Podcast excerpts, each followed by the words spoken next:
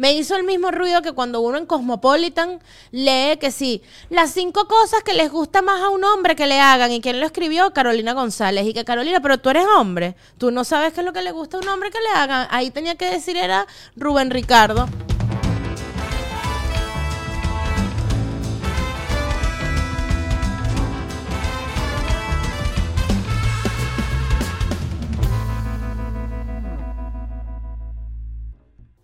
Hola a todos. Este es otro episodio de Nadia María Podcast. Cada vez voy a inventar una nueva forma de saludarlos. Eso es lo que quiero hacer en mi vida. Mientras ustedes se suscriben, le dan like, comentan y comparten. ¿Dónde tienen que compartir? Ya se los he dicho repetidamente, en el grupo de WhatsApp, porque nada hace más viral algo que meterlo en el grupo de WhatsApp. Si tú quieres que la gente se entere de una situación, mándalo a un grupo de WhatsApp, lo que sea. Jamás voy a olvidar el día en el que en el grupo de WhatsApp de mi edificio en Venezuela llegó una foto pinis. Foto pinis de un señor bien chuchumeco, que es que, que, pero señor Gonzalo, ¿qué hace usted en esas andanzas? ah? Y lo peor es que ahí mismito borraron la foto y escribió la esposa y que, ay, una disculpa a mi marido, que es que le estaba mandando la foto al médico. Ay, señora Graciela, cuánta creatividad. Nadie se creyó esa excusa, pero bueno, nada. Todo el mundo hablaba de, eh, bueno, de, Gonzalito, pues, el, el Gonzalito, el pinis del señor González. Entonces, eso es lo que estamos buscando con este podcast, que ustedes lo comenten en los grupos de WhatsApp, varios que odian ahí en su WhatsApp. Muy bien. Eh, otra cosa, si ustedes quieren enviarme algo, amor, una taza, un Lego, un eh, organizador, eh, una prenda de vestir, un peine, un secador, una plancha, lo que ustedes quieran, la María arroba gmail.com. ¿Cómo se sienten el día de hoy? Les pregunto los lunes. es un buen día para preguntar cómo nos sentimos, porque si ustedes son como yo eh, y es lunes, ustedes van a responder que ladilla es lunes. Yo no sé por qué yo odio tanto los lunes. Tengo que hacer las paces con este día de la semana que no me ha hecho absolutamente nada, porque yo soy una demente poniéndole energías a los días de la semana. El lunes, una mierda de día. El martes, normal. El miércoles, buen día. Siempre he dicho, los miércoles deberían ser libres en el trabajo. Tú trabajas lunes, martes, te quieres matar el martes, tienes el miércoles libre. Vuelves jueves, viernes, te quieres matar el viernes, viernes, sábado y domingo Anota ahí, gobierno de la República, esta idea maravillosa, claro que sí, para reflexionar todo, todo al mismo tiempo. Pero estamos perdiendo el tiempo metiendo, no dando libre los miércoles. Sería rechísimo. Un domingo. El miércoles es un domingo para pasear, para hacer cosas, recargar energías, regresar el jueves. divino. Yo creo que e, eso es una buena opción. También está que este, los lunes pase a ser el nuevo domingo eh, sea sábado, domingo, lunes, eh, los tres días del fin de semana, y que el martes ahora sea el día más odiado y no el lunes, porque ya entonces el lunes sería el, domingo, iríamos a la misa, a misa los lunes, este, y, y, Jesucristo habría resucitado un lunes y no un domingo en este universo paralelo en el que la gente se apiade de la humanidad y uno tenga tres días para descansar y no solamente dos. Eh, la descargué, la descargué, pero es que me parece tan injusto. O sea, yo digo, ¿cómo, cómo se ha tardado tanto, tanto la evolución humana en entender que necesitamos más días de descanso? O sea, ¿cómo nos hemos tardado tanto en que una organización no te ponga a trabajar ocho horas diarias, eh, cinco días a la semana de siete? O sea, ya hay muchas evoluciones, ya hay muchos estudios, ya hay muchas cosas que te dicen hay que descansar para ser más productivo. Tienes que tener un equilibrio entre tu vida personal y tu vida laboral. Tú que me estás escuchando, gerente de, de no sé cuál empresa, quien te está explotando.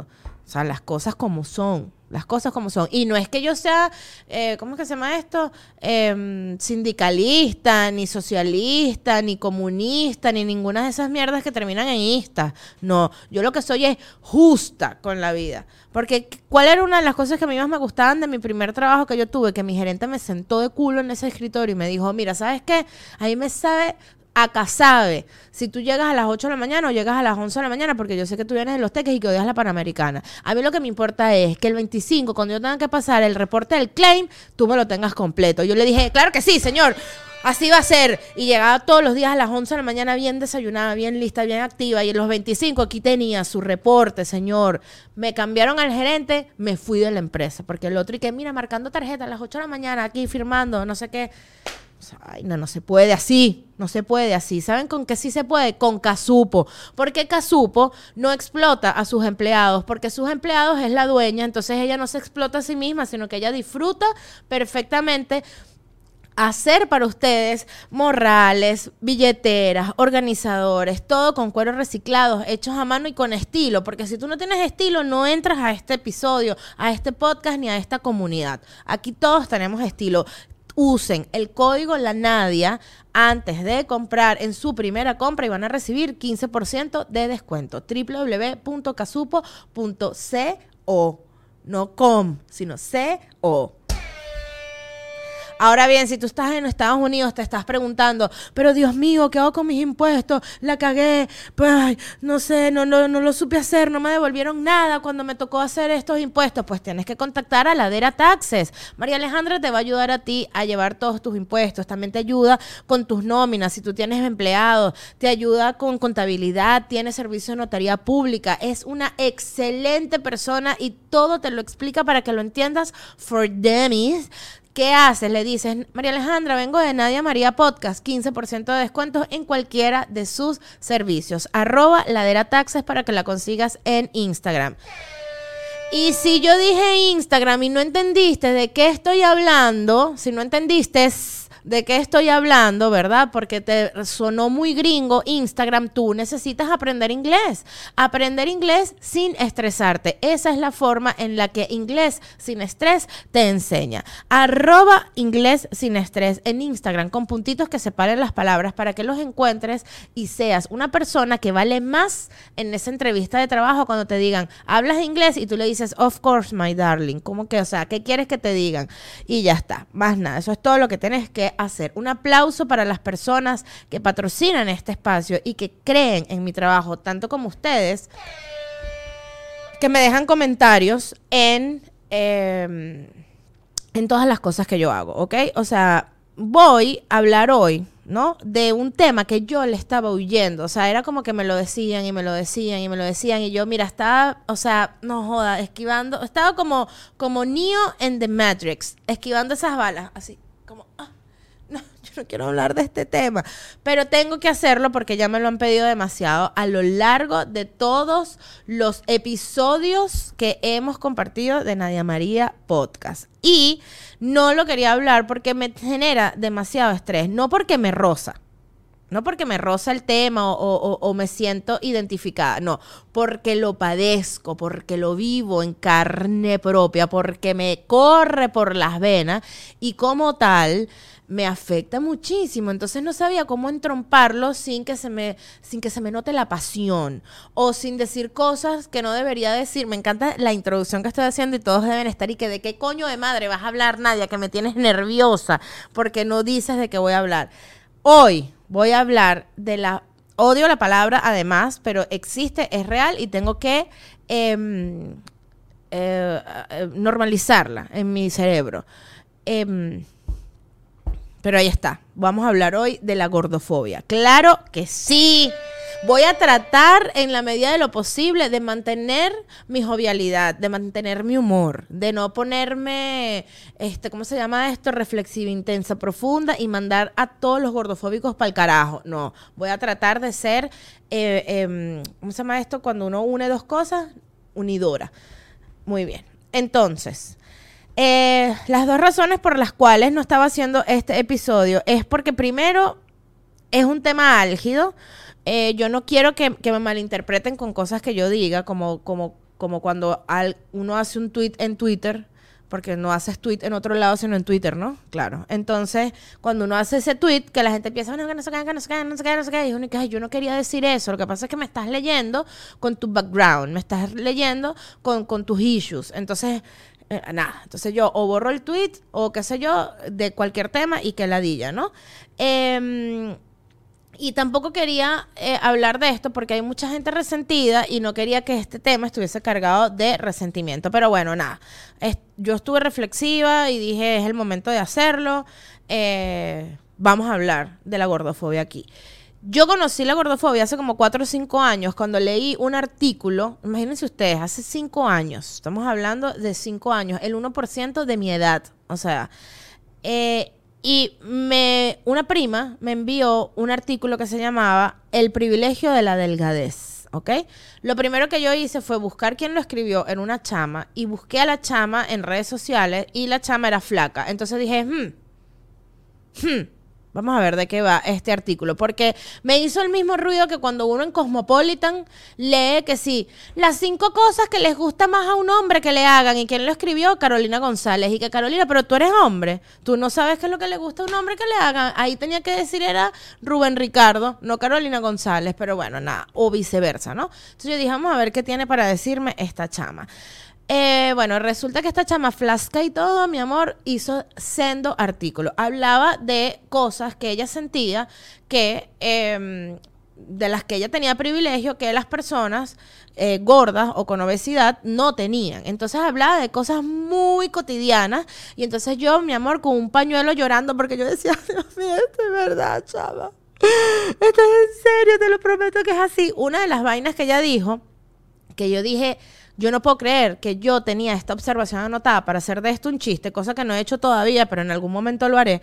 Y ella lo mencionaba y era el peso y el equipaje de las maletas. El privilegio de los delgados hace que tu ropa pese menos, porque un blue jean tuyo, Verónica, que eres talla cero, por supuesto no va a pesar lo mismo que eh, mi blue jean, que soy talla 16. ¿Por qué? Porque hay más tela hay más tela, ¿verdad? Más gordura, más tela. Entonces, tus 10 kilos en el carrión, ahí te cabe, no joda, pero hasta, bueno, hasta un KitchenAid. En cambio yo, con 10 kilitos en el carrión, llevaba que tres blue.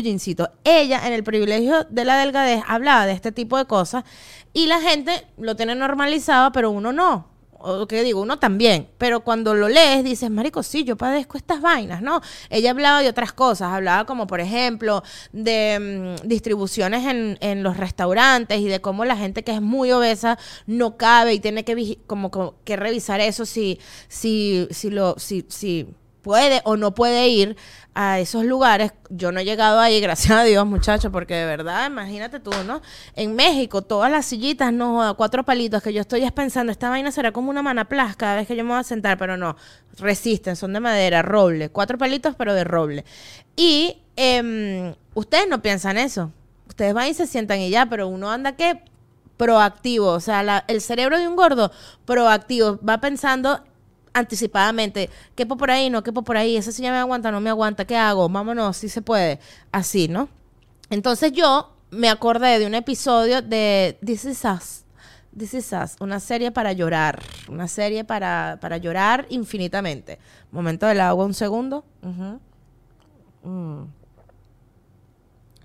Qué delicia es el agua fría, Dios mío, Dios bendiga el agua. DC SOS tiene un episodio donde la chama, que se me olvidan los nombres, yo siempre les voy a hablar de la serie, pero nunca les voy a hablar de los personajes porque soy mala con los nombres, ¿ok?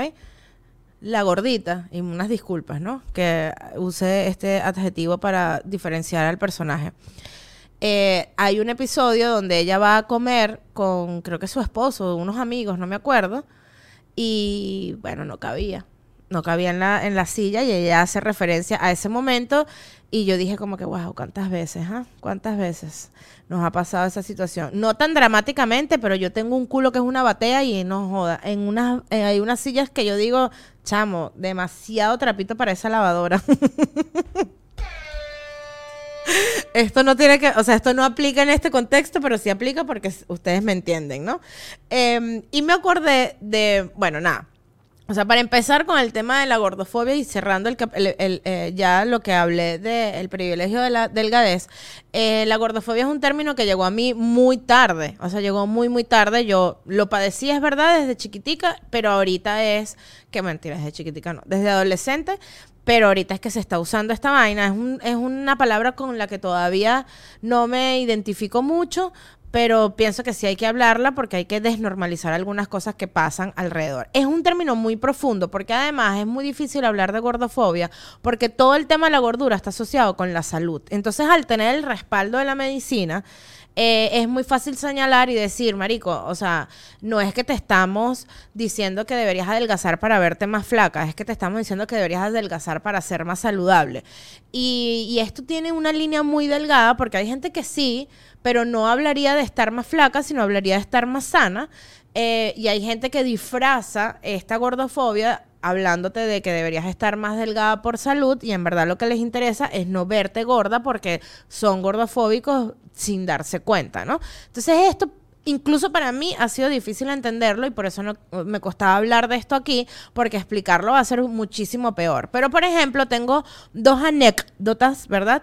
Que me hicieron como decir, ah, mira, sí puede haber algo por aquí. La primera, ¿no? O sea, porque hablan mucho también de que los médicos eh, están, eh, son, este es un término que utilizan las personas que, que son eh, activistas de la gordofobia y es el, el pesocentrismo, ¿ok? Hay médicos que son pesocentristas que si tú estás gordo, es como que ese es el problema, ¿ok?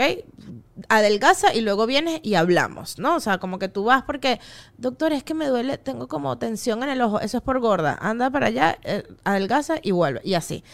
Em, y yo recuerdo que yo tuve una época en la que después de un choque que yo tuve, un choque eh, automovilístico, me empezó a doler el lumbar en la parte baja de la espalda. Entonces yo, coño, andaba con ese dolor. Yo nunca he sufrido de ninguna dolencia corporal, ¿no? Y, verga, me empezó a hacer ruido que, bueno, me dolía la espalda. Y resulta que me recomiendan a un super doctor que lamentándolo mucho para el doctor se me olvidó su nombre. Como todo en este episodio, o sea, en el podcast, ustedes se han dado cuenta que a mí todo se me olvida.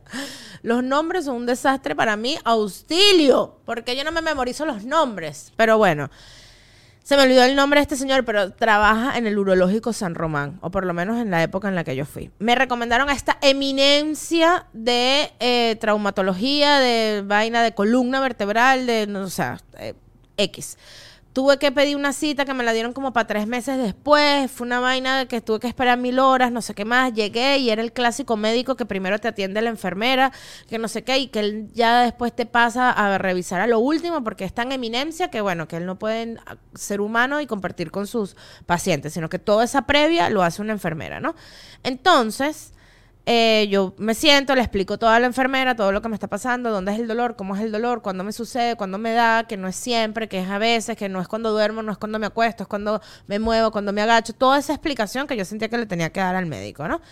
Em, la doctora, la enfermera me levanta la, la, planilla esta, me pone ahí cuánto peso, cuánto mido, cuántos años tengo, toda vaina, y me dice, espérate que hasta que llegue el médico. Marico, llegó el médico, agarró la hoja así, me vio con cara de vómito, vio la hoja y dijo, ¿a ti te duele la espalda? Y yo sí, eso es el peso.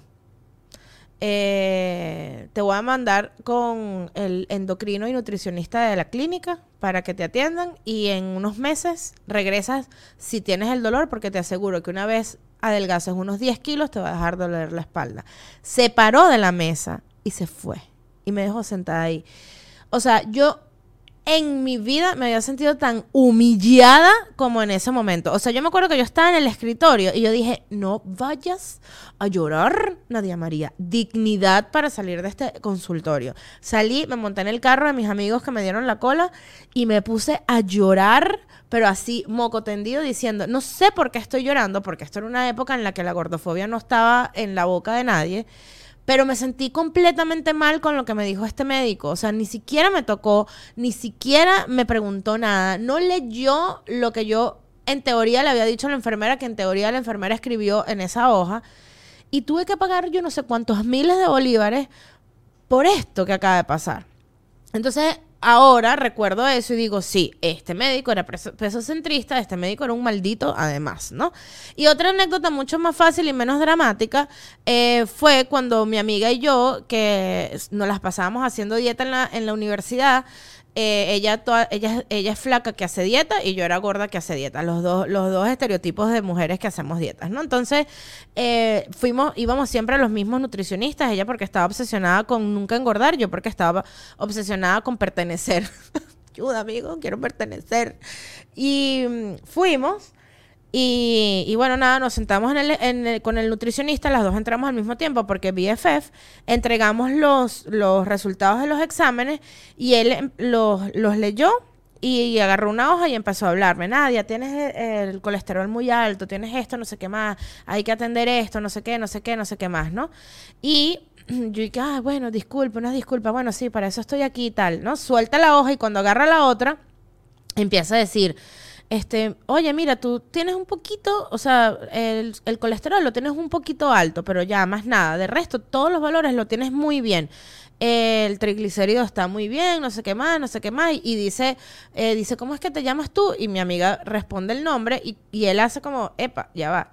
Pues resulta que estaba leyendo mi hojita. Adivinen quién tenía los valores muy bien la gorda. Y adivinen quién está descoñetada con triglicéridos y colesterol y toda verga, toda descoñetada. Mi amiga. ¿Por qué? Porque, bueno, nada, ella tiene un metabolismo muy bueno, comía hasta por el, no sé, hasta por los codos comía, comía súper mal, tenía los valores malísimos. En cambio, yo en un trauma de Dios mío, no, que no lo puedo. O sea, y viniendo de una familia que, que todos sufren de la tensión, yo jamás en mi vida he comido con sal. Yo jamás en mi vida he comido con sal.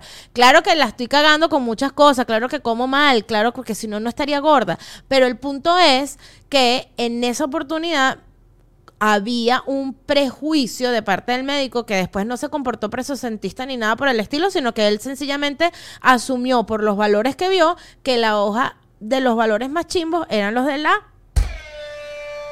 gorda, pero no, eh, resulta que no. Entonces, eh, nada, esos son mis dos cuentos que yo hoy en día puedo asociar con las cosas que se hablan actualmente porque yo soy esta generación que creció fuera de todos estos conceptos que estamos hablando el día de hoy y que ustedes me pidieron que habláramos, ¿verdad? Entonces, ¿qué pasa? Que, que, que sí, es complicado. Es una cosa en la que no sé si pretendo meterme en la lucha. Por eso apoyaré siempre a los activistas porque yo creo que ya yo eh, dije, mira, yo en esta lucha, si es verdad que no me meto, me, primero me afecta, segundo el tiempo en el que voy a, el, tiempo en el que en el que, voy a invertir en luchar contra contra todos estos paradigmas y todos estos prejuicios, prefiero invertirlos en comer mejor y ser una persona más saludable.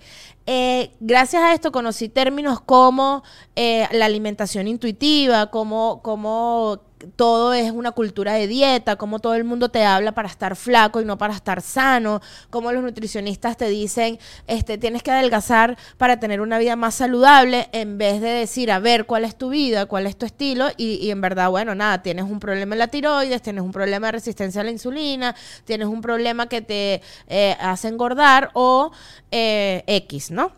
Y escuchando a estos médicos, una de las cosas que me volvió el cerebro a mí fue eh, una, una nutricionista que, que defiende eh, el tema del peso y que eh, habla acerca de ser sanos, de, cambiar tu estilo de vida para estar saludable, en lugar de hablar de peso y estética.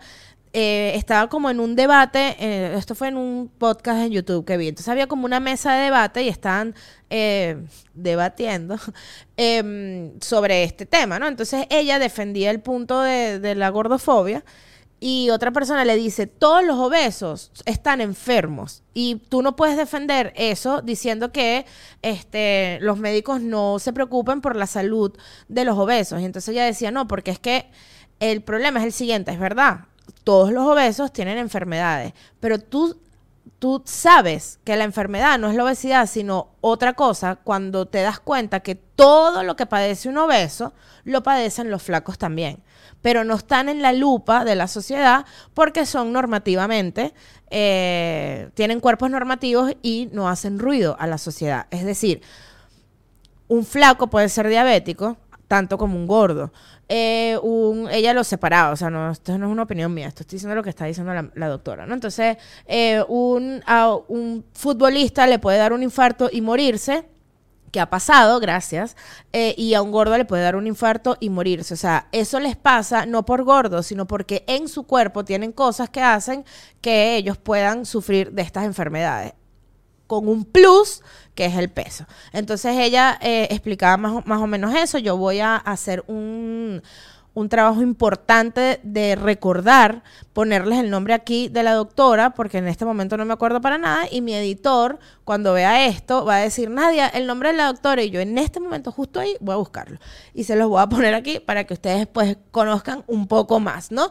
Para cerrar este episodio, eh, solamente voy a decir cosas que desde que estoy tocando estos términos me hacen ruido y digo, sí, es verdad, el mundo es inconscientemente muy gordofóbico. Y por ejemplo, una de las cosas que me hacen ruido ahora y que antes no porque la tenía normalizada es porque hay una separación en las tiendas de ropa de la ropa de las tallas que conocemos y de repente un sector que dice plus size es y que, ¿por qué yo tengo que ir y humillarme a la esquina de HM y buscar ahí los pantalones que me van a quedar en vez de en el, en el mismo rack de pantalones haya una talla hasta, no sé, 24, que hay gente que tiene talla 24, talla 26, no sé qué. O sea, ¿por qué no continúan? ¿Por qué no van desde la XS hasta la 4XL en lugar de separar por segmentos una tienda? Eso yo no me lo había preguntado antes, me lo pregunto ahora me lo pregunto ahora. Otra de las cosas que están normalizadas, que a mí